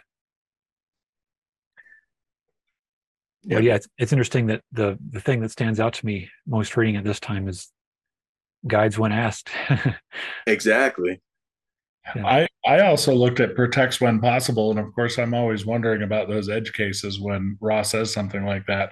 Oh, when's it not possible? But it occurs to me that if you choose, actively choose to do something um, that incurs a, a karmic entanglement um, that needs to be worked through, then then you're not going to be protected from that. Though perhaps if somebody else makes a choice that may have an impact on you that you don't necessarily need to learn karmically, that your higher self may step in and try to steer you around it. I got a, a perfect real life experience um, of protecting when possible. Uh, I, I had a friend that would just drink insanely. And I mean, he wouldn't do anything malicious, but he would escape just situations that would not be there if you didn't drink heavily all the time until the one time he didn't escape the situation. Like his higher self was protecting him, like, okay, you really shouldn't be drinking like that. You really should be uh, trying to go for love and and not doing all that. So I'm going to help you here. All right, you're still doing it. I'm going to help you here. All right, you're still doing it. I'm going to help. And then eventually the higher self was like, all right, you need to learn a lesson, dude. And then he felt the lesson and and moved on. And I, I'm still amazed to this day that when he finally did have to experience the downside of all of his drinking and all that, that he didn't get more in trouble. But it, it's there to help when possible. But if you keep negating the lesson that you're supposed to learn, it's no longer possible. You have to learn that lesson. Yeah, agreed. That's that's kind of what I was what I was getting at. Um, and I think that you have opportunities to learn those lessons in easier ways. You ever feel like sometimes you dodged a bullet or something, or like something you're yeah. like, oh well gosh that could have been way worse than yep I thought yeah and you're like cool and you just sort of you know you yeah. take and run with it you feel kind of lucky or you say you know a few years ago i probably would have just you know dove headfirst into the energy of that you know problem or whatever it was and and gotten wrapped around the axle on it and and now you know you take it in stride you see it as catalyst you balance it you know you do what you do as an adept was there a reference to the board to the head Board to the head. Yeah, this was it. Um, uh, the question was: In some cases, it seems that this use of catalyst is almost in a run runaway condition for some entities, that they are experiencing much more pain than they could make good use of, it, as far as catalytic nature would be concerned. Could you comment on our present condition and the illusion with respect to that particular subject? And Ra said, You may see in some cases an entity which, either by pre incarnative choice or by constant reprogramming while in incarnation, has developed an esurient, which means hungry or greedy, developed a greedy program of catalyst. Such an entity is quite desirous of using, using the catalyst and has determined to its own satisfaction that what you may call the large board needs to be applied to the forehead in order to obtain the attention of the self. Yeah. and and that one always made me think of the previous one we were talking about where he said, you know, uh, it's there to help when possible, uh, but when you ask, it's really there. And I don't necessarily think that asking is you sitting down and asking. It might just be you learning the lesson, you know, and then therefore that's kind of an asking, like, okay, I get it now. And then that's you kind of, you know, asking your higher self for help in this situation without actually saying something in a, in a, in a question format. Yeah. And so, so they said in the cases when a person doesn't just learn just from recognizing the situation when they need the large board to the forehead. Yeah. In these cases, it may indeed seem a great waste of the catalyst of pain and a distortion towards feeling the tragedy of so much pain may be experienced by the other self. However, it is well to hope that the other self is grasping that which it has gone to some trouble to offer itself, that is, the catalyst which it desires to use for the purpose of evolution. Mm. You you trust it as and recognize it as the sacred and sovereign divine path and opportunity that you and everybody else are on and seems to to be it yeah even if it might look like rock bottom for some exactly yeah. yeah. the sacred rock bottom dark night of the soul exactly yeah, they, they, they also call, they use the matrix of the spirit archetype as they call that also the dark night of the soul i think um, just to register my request again, I would sure really love to to have a deep dive on matrix potentiator, substantiator. Yeah, I'm hoping to lead up to that. That maybe we can go there next time. Um, get into the matrix archetypes. Yeah, that'd be great. I do um, have to say this because it seemed like we kind of skipped over uh, 64.4. We did. That was uh, I was considering getting too soon the, the uh, 64.4 is you got it there yeah we talked about it's, this last time too but this was perfect to segue everything together with this last statement he uh this is so the last paragraph of that section yeah. principle behind any ritual that the principle behind any ritual of white magical nature is so uh, configure stimuli which reach down into the trunk of the mind. That is, arrangement causes the generation of discipline and purified emotion or love, which then may be both protection and the key to the gateway to the intelligent infinity. And when I read this, you know, now whatever the third, fourth, fifth time I've read it, uh, my note was that Mike is a white magician. Because in reading all of these passages that you sent to us in the order that you sent them to us there I, I, was i was texting nathan like there was so much impouring as i read through these again this morning in the in the order that you sent them so i, I had to throw that out there. I don't know if gandalf is the right way but we're gonna have to start calling you something man well i i think that the I, I talked about this quote with my wife last night actually and she said to make sure to emphasize on this that what this is talking about is the uniqueness of Carla Rueckert's use of her deeper mind aspect. So every individual has to kind of like develop a relationship with the deeper mind in their with their own their own chosen symbols, which they're working with.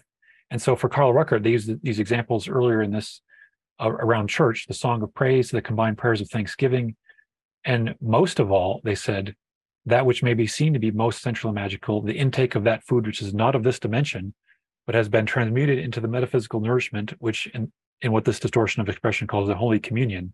So, like I personally, growing up with churches that give you a little cracker, a little bit of grape juice, it's like I do not see something from another dimension when I'm looking at the little cracker and the grape juice. but I'm getting there. I'm working on it. Yeah, it's it's coming closer and closer. Um, and, and it's so, interesting they have in the footnote there where this was the first time that they did it on a Sunday or or it doesn't say this is the only time they did it on a Sunday. So it was like the the catalyst was her skipping that, where normally that would be in the routine. Yeah. Yeah. So I like the emphasis they place at the end there because this reminds me in the Yoga Sutras they talk about creating grooves in consciousness. So through this ritual, it's kind of essentially what you're doing is you're creating this groove in your consciousness that you can easily keep coming back into this state, but you're doing it through that ritual. But then it also allows you to go deeper and deeper each time. It's like a river kind of carving away at the rock, you know, it just keeps going deeper in there, which then allows you to eventually end up at intelligent infinity. But I just thought it was funny. I was just reading that the other day. They're talking about the grooves in consciousness, and this seems to be, at least to me, what they're what they're describing. I, I agree with that that it's a groove or, or one of these roadways that they used in this other analogy though um, because they say specifically that the stimuli reach down into the trunk of mind that makes me think more that it's accessing those grooves that already exist at the higher states or, or more central states of consciousness than that you are only um, building them into your say third ray experience it's more like when um, so i'm i'm kind of hearkening of course to some of the white magical um, rituals and so forth that i've been taught in the mystery school. And there's a lot of toning of god names for example. So we're moving into vibration and toning Yod Heh for example, and these are activating those grooves. I think in these higher states of consciousness, and and that's the part that's actually reaching down into the trunk of mind. Are are the stimuli that you're doing during the course of the ritual that are that are calling forth um, tradition and energetic investments made in these routines over the millennia. And, and that's that, the putting on the higher self, doing the ritual to put on the higher self, and doing the ritual to take off the higher self that they were talking about in the later uh, sessions you you suggested. No, I think that this is talking about the all white magical operation. So technically, what you'd be doing between those two things. I think it's all connected too, and I also this also reminded me of what they described. This might be unrelated, but I feel like it's very interesting that they they said that the fifth density negative entities and the fourth density negative entities work with us differently because the mechanism of the the fifth density um, is building highways, but the fourth density entities are not capable yet of building the highways into the energy web. Um, but they're capable of using that which has been left intact. Um, and th- this to me suggests that um, what we're doing is easier when we're using the highways, the roadways into the deep mind that have been already established, which I think most clearly do relate to the archetypes um, that that as we're as we're working with um, some of these symbols and and and the white magical concepts that we're we're dealing with something that is almost it, it's taken on an aspect in the deeper mind that we all share that we can tap into more more easily than if we were just to suddenly if I were to pick up my pen and say this is the magical pen I'm going to use yeah. this as my wand. Of course, if I start thinking of it as a wand the same way that people have thought of wands in the past, maybe I'm tapping into something there. But if I'm just if I'm not looking at it that way, if I'm looking at it just just as a pen, it's difficult to say that this is this is the the path to me realizing God until I until I've spent a whole lifetime on it. Maybe it's kind know. of interesting that you say that, Mike. I don't have to get into it right now, but I have an exact story and experience literally of using a pen in training in place of a wand and actually getting the experience of feeling the energy of it which totally blew me away and and I found out I wasn't the only student that that had that experience but um it's just funny that you say that because believe it or not it, you can definitely have a a magical experience there. Um, to your point though about the archetypes, I totally agree. What's happening is is the routines are um, are sort of formulated and delivered out of Hod, but you're accessing the corresponding um, or, or, correspondences, the corresponding um, influences of energies of the Sephira and therefore the archetypes between them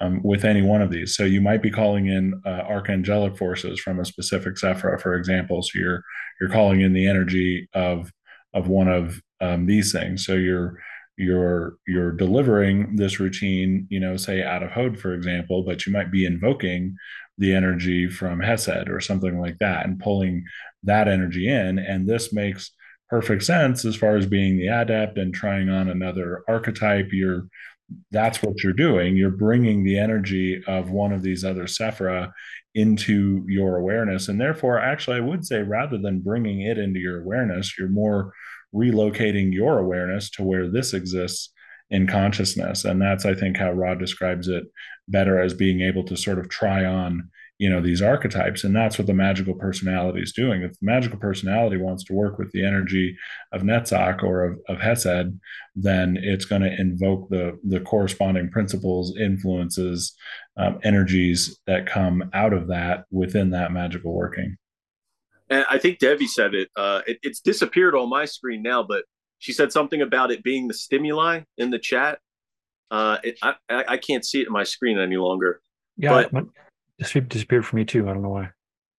Yeah, so she, she said it was it, those are the stimuli to get you there, and I think that's it. We're standing on the shoulders of giants. You know, you said that you chanted the the, the different names of God.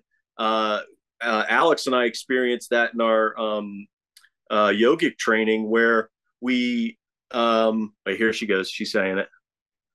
I believe because you were going on a different direction. Oh no, keep it up there, Debbie. We'll go back and reference it the mm-hmm. the the stimuli like we were taught the the there's different bija mantras and without going into too much detail we sat and chanted the different mantras 108 times and then you sat with how that made you feel so it's you know you you you really have to start thinking of yourself as an extension of the entire human race instead of just little old me. Because if you truly go and seek you'll find out that there was a dude that sat in samadhi for decades and came up with this way of tapping into this. Or uh, you know i don't know what the equivalent is in the, the kabbalistic training but it seems like they all have these ways of triggering you know like debbie said these stimuli that that are handed down from generation to generation right.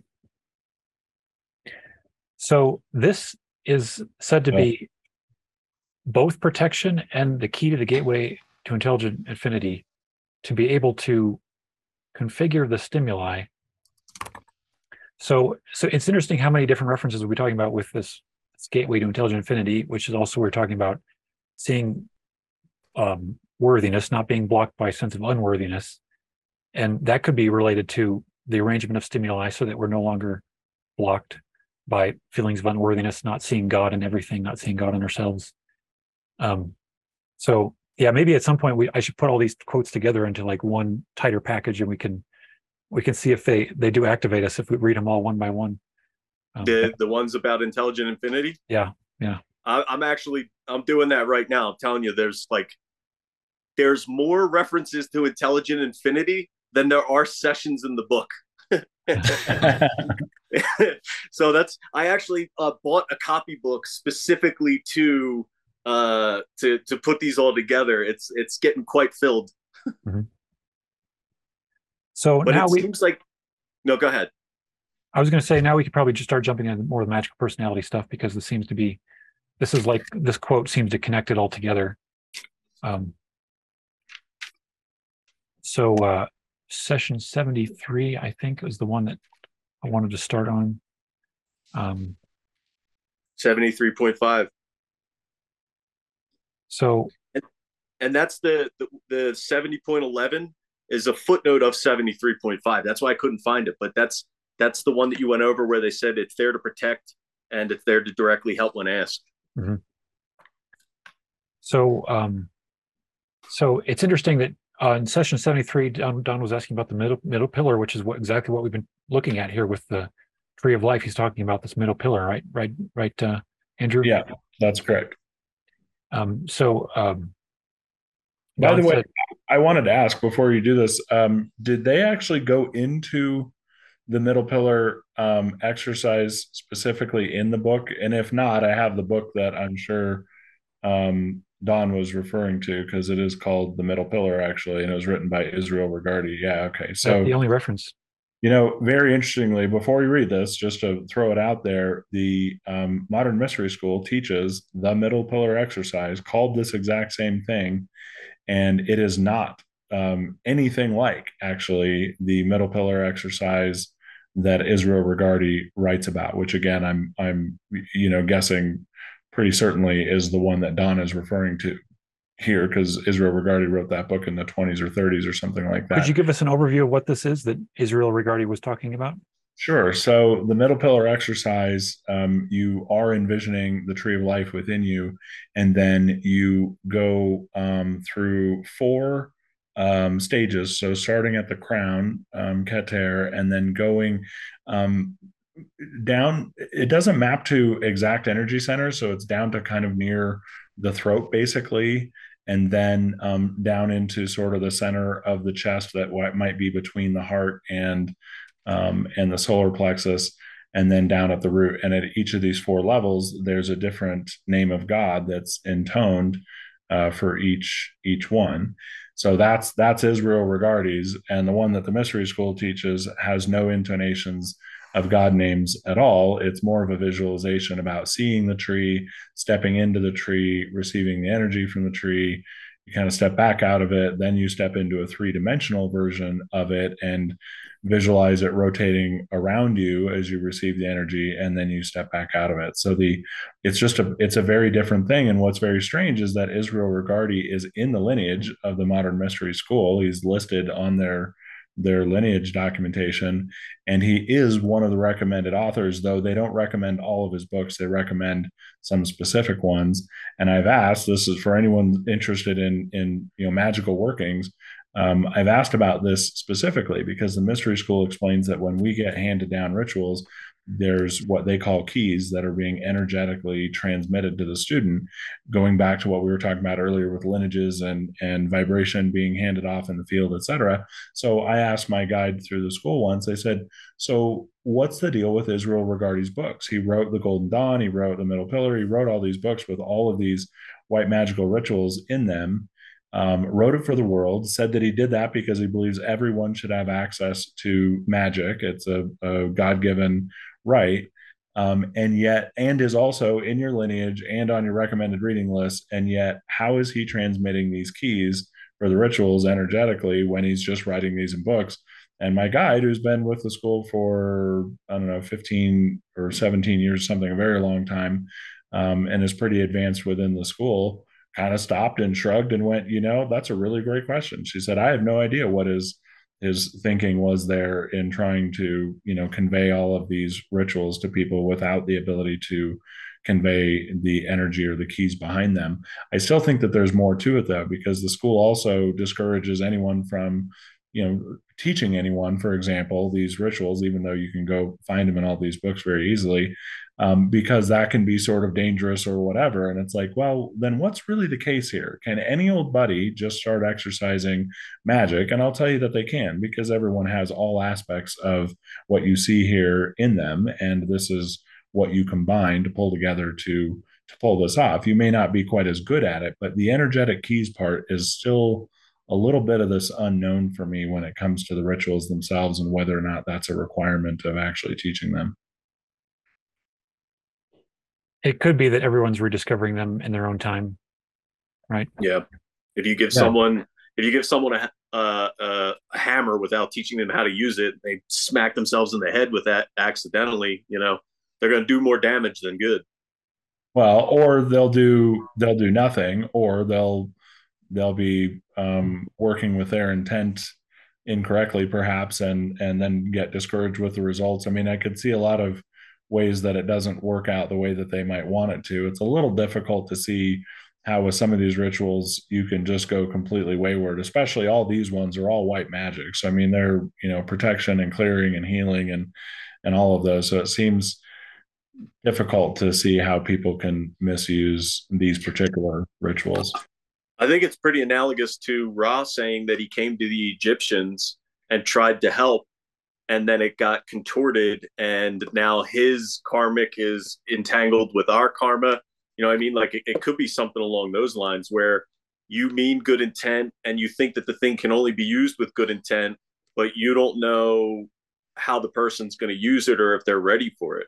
Yeah they could use it incorrectly. You can try to use magic uh, to impinge on somebody else's free will and I don't see any reason that it doesn't work. I would say that you you're getting outside the bounds of white magic at that point, but um, really with your intent and your will, uh, you, you know you're you're doing it you're you're you know performing magic right now in every moment so it's it's always happening and i suppose if you put the the will and your intent and particularly any routine specifically that has a physical component um, together then you could use that to infringe on somebody's free will.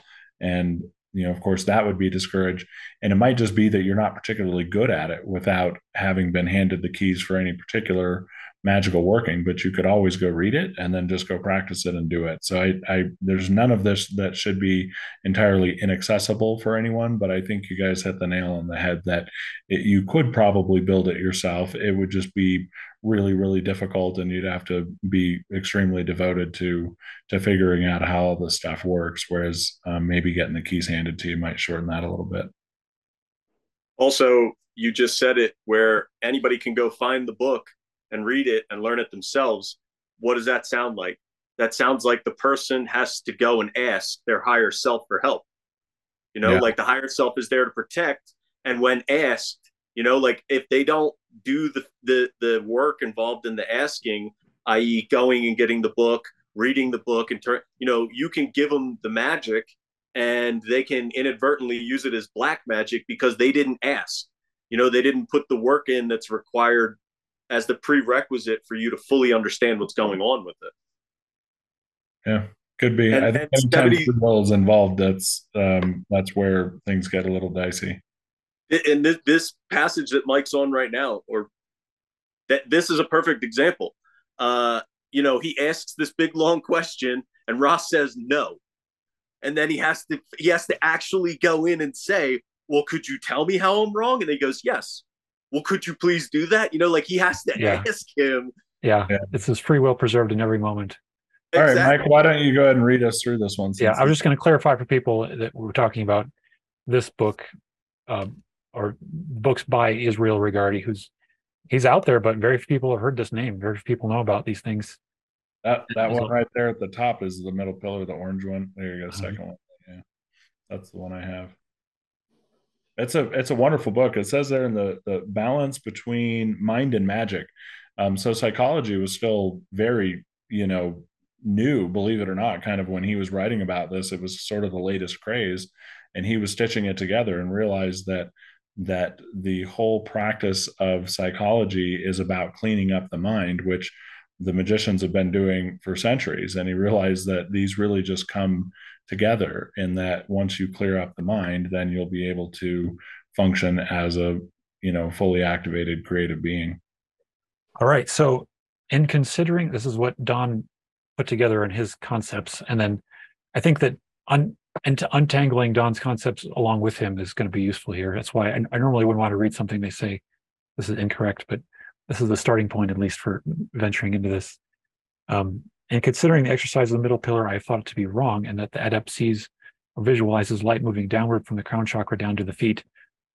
Ra stated that the creator enters from the feet and moves upward, and that the spiraling light enters from the feet and moves upward. It seems to me that an adept alerting light strength and visualizing use of this would visualize it entering in the direction of the feet and energizing first the red energy center, moving upward. Is this correct? And Ra says no. And then at, there's a ask for clarification. And Ra says there are two concepts with which you deal. The first is the great way of the development of the light in the microcosmic mind body spirit. It is assumed that an adept will have its energy centers functioning smoothly and in a balanced manner to its best effort before magical working. So this is referring to having the the energy um, from from toe to head basically already balanced and working together in harmony harmonized fashion.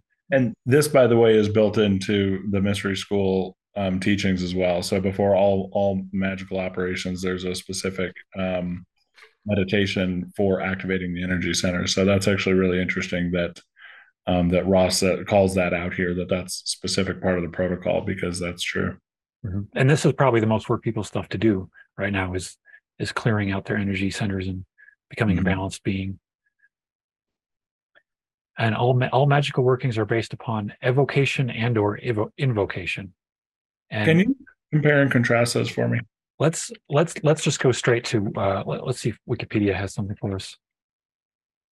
So Wikipedia would say that evocation is the act of evoking, calling upon, or summoning a spirit, demon, deity, or other supernatural agents in the Western mystery tradition. Um, and then invocation is to call on, invoke, which may take the form of prayer, form of possession, conjuration, self identification with certain spirits.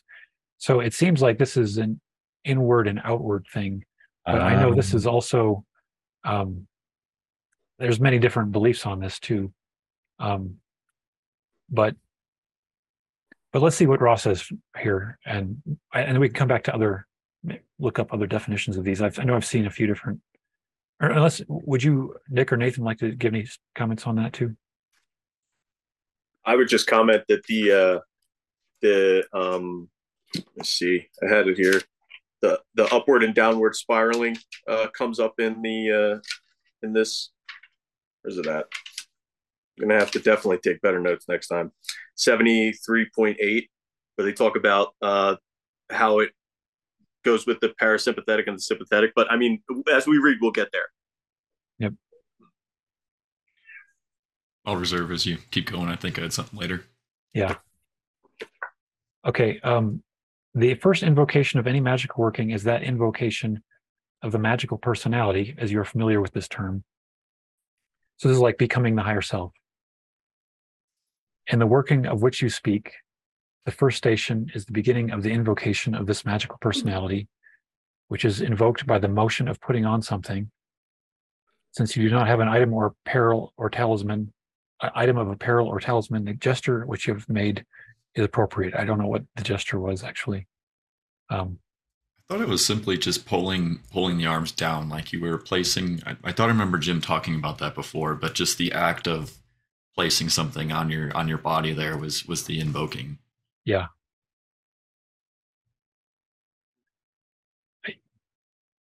yeah they, have talked about i think a ring too I, I started bringing a ring in my pocket for this purpose so it's like there's a ring that i only wear when i'm ready to be this magical personality and then i take it off right afterward i've, I've tried to work that into my practice a little have you bit. noticed because I've I do the same thing with I've had this dedicated uh, Rudraksha necklace that I use only for the times of when you're meditating and wanting to put on that higher self, that higher pers- magical personality, and I've, I've, definitely noticed differences in in meditations. It seems to, when we're talking about, get you more into that groove state of consciousness, and um, yeah, I've, I've noticed a difference. So I guess is what I'm getting at.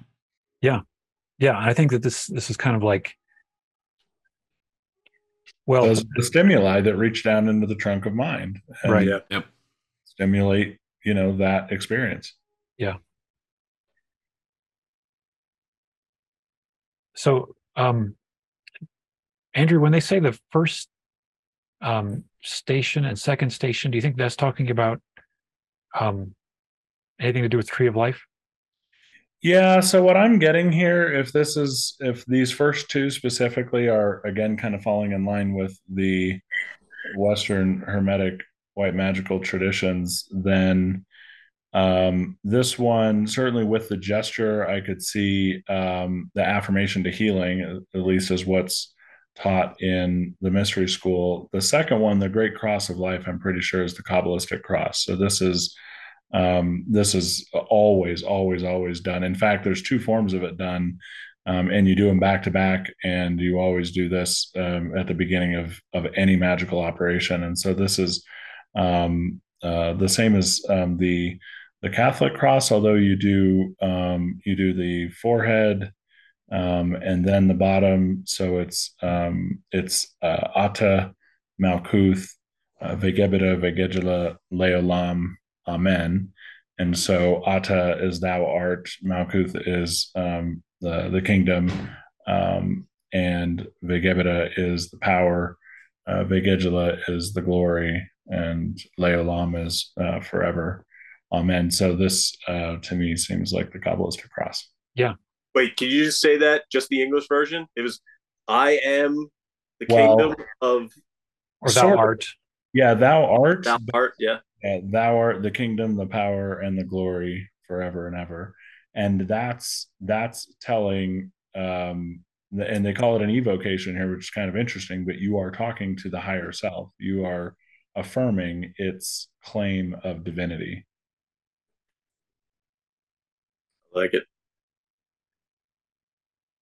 So the second station is the evocation of the great cross of life. This is an extension of the magical personality to become the creator again all invocations and evocations are drawn through the violet energy center this may then be continued towards whatever energy centers are desired to be used.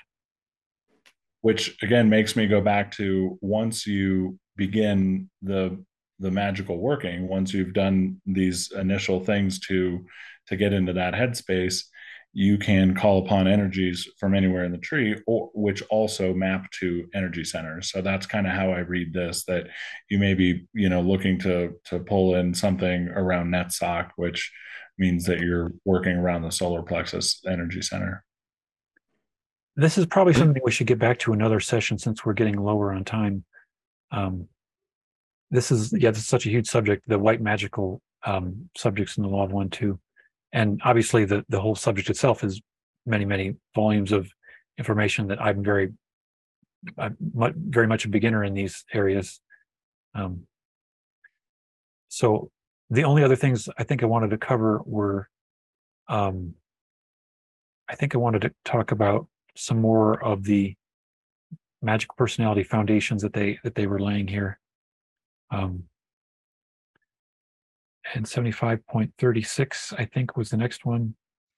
Um, and they said when the magical personality is properly and efficaciously invoked, the self has invoked its higher self. Thus, a bridge betwixt space time and time space is made, which is worth discussing on its own. And, and the sixth density magical personality experiences directly the third density catalyst for the duration of the working. It is most central to deliberately take off the magical personality after the working in order that the higher self resume its appropriate configuration as analog the space time mind body spirit. So, yeah, this one kind of um, was a little bit of a head scratcher for me too. And I don't know if it's maybe semantics here, but um, I get what it's saying that we bring in the higher self. This allows it to get direct access to catalyst in in third density and and um, and not have to assimilate it, for example, through the lower self or, or something like that. So all that part makes sense. Though what I'm not quite getting, I suppose, is it doesn't seem that right in the middle of a magical working, literally, because that's the only time that that the higher self here is present, that there's going to be a ton of catalyst. Now you might create catalyst because you might be using magic inappropriately or something, but let's say you're not and you're just performing regular, you know, white magical um, operations. Um, well, I suppose to the extent that you're activating the heart chakra and doing this in service to others, that that's that that is catalyst and i suppose could be directly used by the higher self but i would contend that that level of love is already known by the higher self and so you know i think of catalyst as more like you know the nitty gritty the challenge the difficulty you know that kind of thing and it's like where's the catalyst in a magical working i think the catalyst is whatever you're holding on to in that moment whatever you're connected uh, to whatever you're tied ah. to why you're doing the ritual I what see. you're wanting out of it all those things seem to be rolled into it I see. That that makes sense because you are going to be bringing something into a magical working no matter what. You've got some attachment or expectation or motivation or something like that. Okay, that makes sense. So there is something there for it to actually balance and work with directly. Yeah. And, and the other thing that go ahead, go ahead. No, you go ahead. The, the the thing that that is I mean, it's so difficult to conceptualize, but it seems like it's becoming more easy as we have more of these conversations and uh, reread some more of this material is it says uh, the magical personality um, is properly efficacious about uh, it thus a bridge betwixt the space-time and time-space is made and the sixth density magical personality experiences directly the third density catalyst so it's not like you you start at first and then go to second and then go to third and then go to fourth and then go to fifth it's all happening at once for the sixth density personality. So you living the experience, this sixth density personality can can uh, get a taste of the third density experience because the sixth density personality is living in a place where it experienced all those things at once. And you drawing a direct connection kind of brings that to the forefront of the sixth density um, reality. Because the sixth density reality it's like putting a, a, an infinitely long book in front of it. And you know just like reading the Ra contact i've read the whole book but when i go back and mike says read this passage you know it's like you're reconnecting with that specific portion of the book it's like the sixth density being is reconnecting with that portion of the third density experience yeah, and I think the word direct here is the key because what we saw earlier is the amalgamation process that the higher self is doing. So it seems like, generally speaking, the higher self is getting an indirect um, flow of of information to amalgamate and assimilate, and in this case, it's allowed to get it directly and conceivably therefore and what it looks like it it goes on to say is that this is a higher quality uh, um, utilization or, or a, a, higher opportunity to convert that catalyst into polarity and and healing. Well, the other interesting part with that though is uh, another passage there Ra talks about the higher self the higher self totality and the mind body spirit complex are all three points on the same circle so you're basically connected all the time, but it's just a matter of what what maybe you're receiving from each. But uh, I don't know. I guess I get a little confused with that since they are all all connected at the same time, obviously, because because they're one there. But it's a matter of what you're able to to receive from each. I guess at different times that maybe would be the connection. The the thing that uh, I wrote in my notes was, um, you know, that game Plinko where you like drop a thing into a series of pegs and it bounces hmm. around mm. and then eventually it hits a bottom spot. It's like the sixth density being knows every possible way. Like if I dropped it here, or if I dropped it one millimeter over, or if I dropped it, it knows every path and how it's going to fall. But you are you are directly taking the sixth density and saying, no, experience dropping it here fully all the way down to the bottom. Whereas the sixth density sits back from this place of all knowing and knows it knows exactly where it's going to land if you start from here. And the third density being through its magical personality is saying, hey, help me with this specific aspect. Why, if I drop it here, does it land there? And it's like connecting your experience, which is the, the thing falling through the pegs, to the sixth density, which is the entity that knows all of the possibilities. It's it's you drawing the experience to the sixth density being directly. Yep. Which again, I, I really feel sounds a lot more like full embodiment, and uh, again, probably a, a topic for another another uh, call. But what Ra describes as the the path of the adept here, um, hopefully at, at a long enough timeline, obviously um, access to intelligent infinity or vice versa happens. And that's presumably when you know according to the kabbalists it's the adam kadmon or um, you know christ in manifestation you know however whichever wisdom tradition you want to look at. Um, that to me is the goal. That's where it is that we're going. I'm just not sure that that Ra um, spells it out as clearly, um, but you would think that they would. I mean, they talk a lot about harvestability um, more so than embodiment in a single incarnation. They say, oh, and if you do, if you're harvestable, but you just, you know, obviously you'll want to hang out and help everyone while you're here. All of that makes a lot of sense. Um, I don't there know. could be that they're leaving certain things uh, mysterious if they're not directly asked about them. There could be a lot that they haven't said. That's a good point. And I think that that's what there's talking about here is where when you directly ask, you bring that to the forefront of the six densities um, awareness. Yeah. Um, the one above this is actually pretty interesting um, as well. The paragraph here above um, with that last clause. That one? Yeah. Um, if you want to go ahead and read it. Yeah. The self, the mind body spirit complex of late sixth density has then the honor duty of using both the experiences of its total living bank or memory of experienced thoughts and actions and using the resource of the mind body spirit complex totality left behind as a type of infinitely complex thought form. Right. So I've got questions. Um, one, one left behind. Join the club. Right. Yeah. Left behind. I'm I'm going back to kind of what we said, where the seventh density um, leaves something. The higher self actually is gifted to the sixth density self, um, and so that would that would maybe match up there. But then it says a type of infinitely complex thought form. So okay, so one infinitely complex thought form by itself is something that I'm not entirely sure what that equates to. But then to say that it is a type of which tells me that there are multiple types of infinitely complex thought forms, Yeah. which are not always a mind body spirit complex totality. Perhaps they're a mind body spirit um, um, social memory complex totality. Also, we talked about that earlier. Uh, social memory complex totality was distinguished somehow.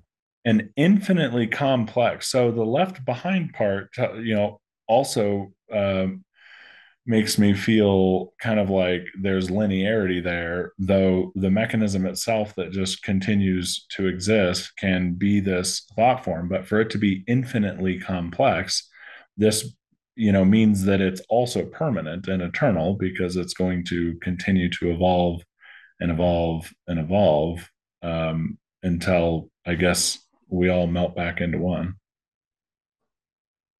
That's how I always look at it. Like the the the one infinite creator gets awareness and it's like the in breath and the out breath and the the the awareness sparks infinitely many experiences.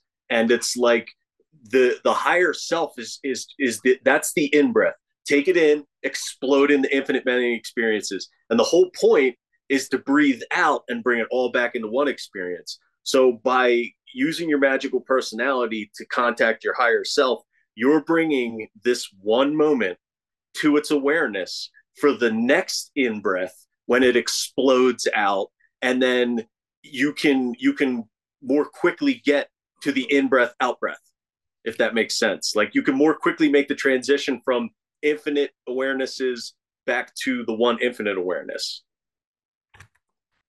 If that makes any sense. Made sense in my head Mm. it's like the whole point is to go as far from the one infinite creator as possible and then to come back again and the whole point of existence is to find out both how far you can go from the one infinite creator and how quickly you can coalesce again Yeah, I think that they kind of make the analogy of the beating heart, so the outward movement um, of the cre- of the creation, basically. But then it needs to coalesce to come back inward, just as the blood forms out from the heart to come back around. yeah And I've kind of correlated that to like it almost seems like that's part of the densities too, right? So on first and second density, you're moving away from the creator or the heart in a sense. And then Mhm. third, when you start to polarize, you pick your path to then service to others, service to self. Then Yeah. you start that journey back to the creator through whatever mechanism you, you've picked at that point to polarize.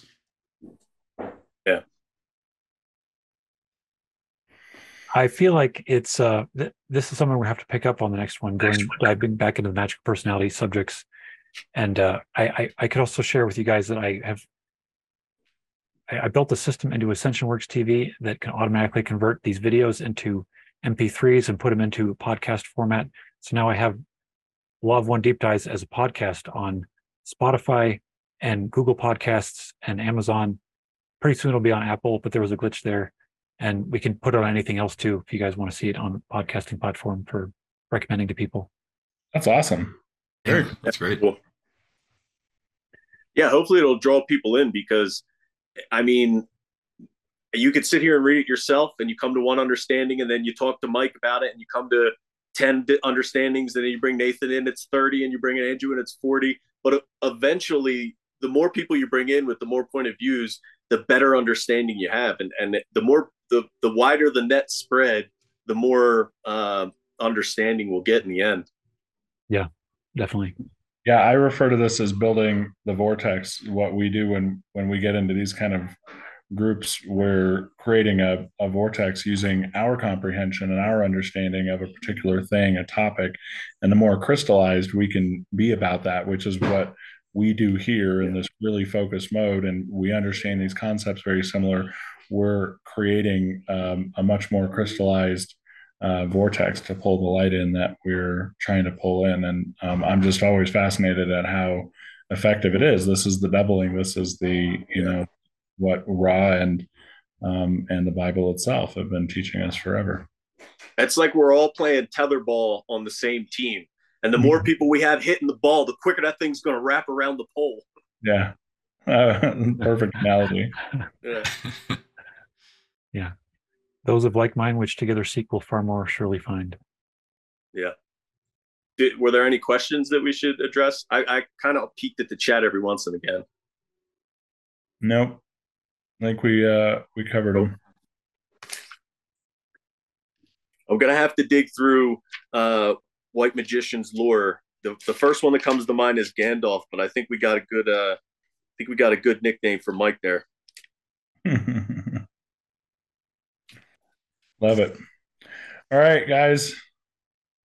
Appreciate everyone's time again as usual. Yeah, mm-hmm. thank you so yeah. much. Thanks, Mike. Thanks everyone. Good. Thank you. Thank you. See you guys. Namaste. Yep.